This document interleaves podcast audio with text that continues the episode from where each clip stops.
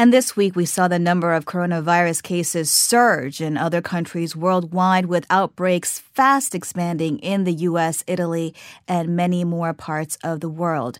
Meanwhile, the situation continues to see large rises in the total numbers here in South Korea. To evaluate this situation of the outbreak globally and to discuss more about what we know about the virus thus far, we are now joined by Dr. Florian Krammer, who is a professor of microbiology at the Icahn School of Medicine at Mount Sinai in, in New York City. Thank you so much for your time, Dr. Krammer. Hello, good morning.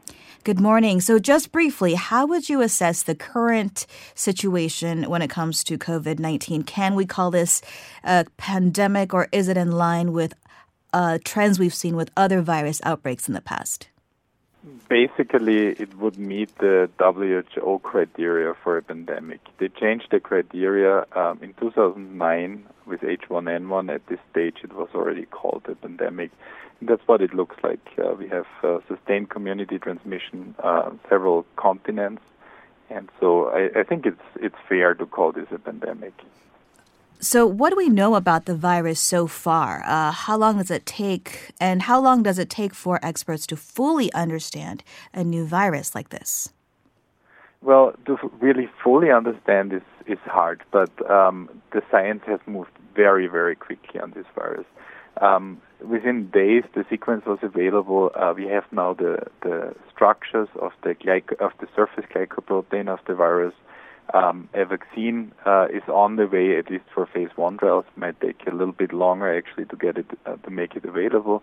Um, but the science part has moved really, really fast. I think um, we have a relatively good understanding of the virus.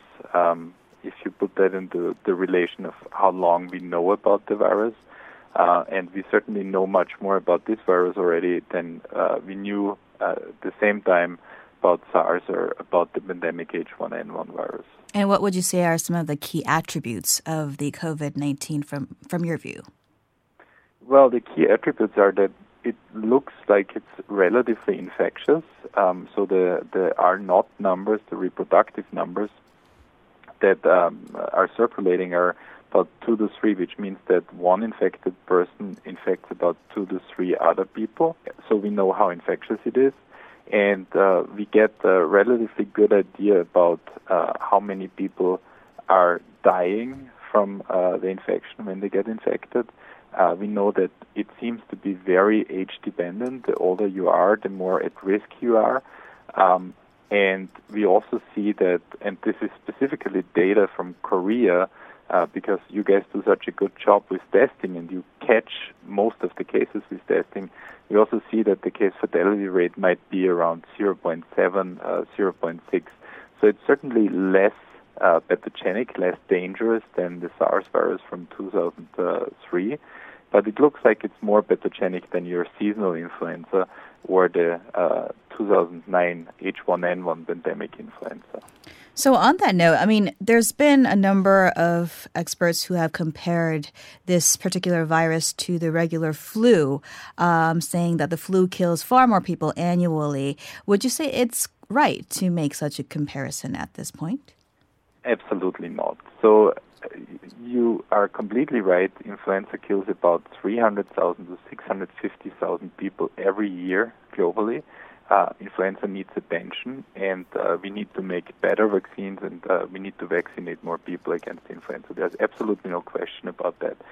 Um, the situation here is a little bit different. We have something that seems to be very infectious, uh, that seems to be quite pathogenic, and we're dealing with a, a global population that is completely naive to this uh, new virus. There's no pre-existing immunity.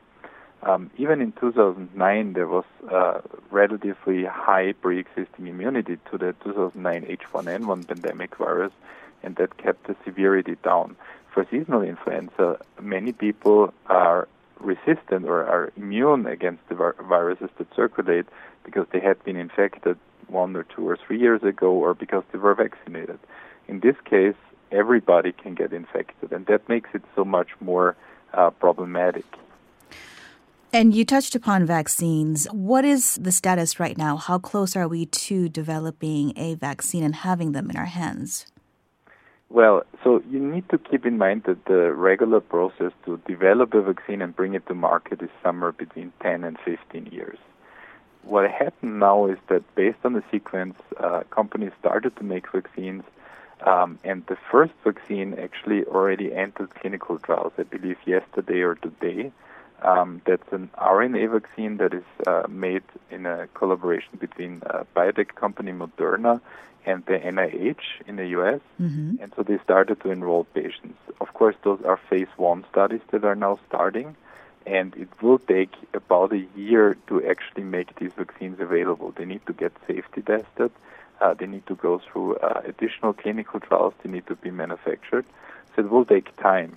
But we're, we're seeing that uh, these things move at an extremely high speed compared to how fast they are usually done. Okay. And around the world, I've uh, mentioned that, I mean, I think we've all noticed how quickly this virus is spreading uh, in countries such as Italy, Iran, and now the United States increasingly. Are we able to detect or see any trends based on data coming out of these hotspots?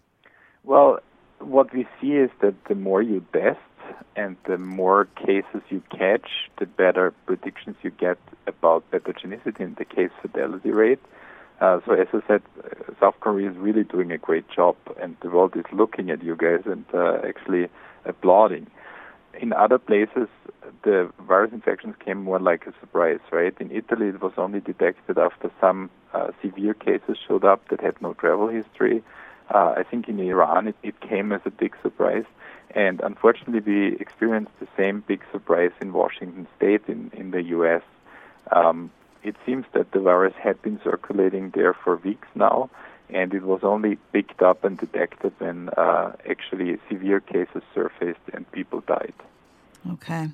Uh, any final thoughts, Dr. Krammer, before we go? Yeah, I think uh, Korea should keep up the good work. As I said, it's absolutely amazing what the Korean authorities are doing uh, in terms of the numbers of deaths and in terms of controlling the situation. I think um, they're doing the best they can, and we'll see how the situation develops. Yeah, there's certainly been backlash to sometimes uh, our, our, transparency in, in testing as well. But certainly, hopefully, like you said, at the end, everything will uh, work out for the better of everyone and we get a control on this virus sooner than later. Thank you so much for your time, Dr. Krammer. Thanks a lot. Have a nice day. Thank you. That was Dr. Florian Krammer. He's from the Icahn School of Medicine at Mount Sinai in New York City.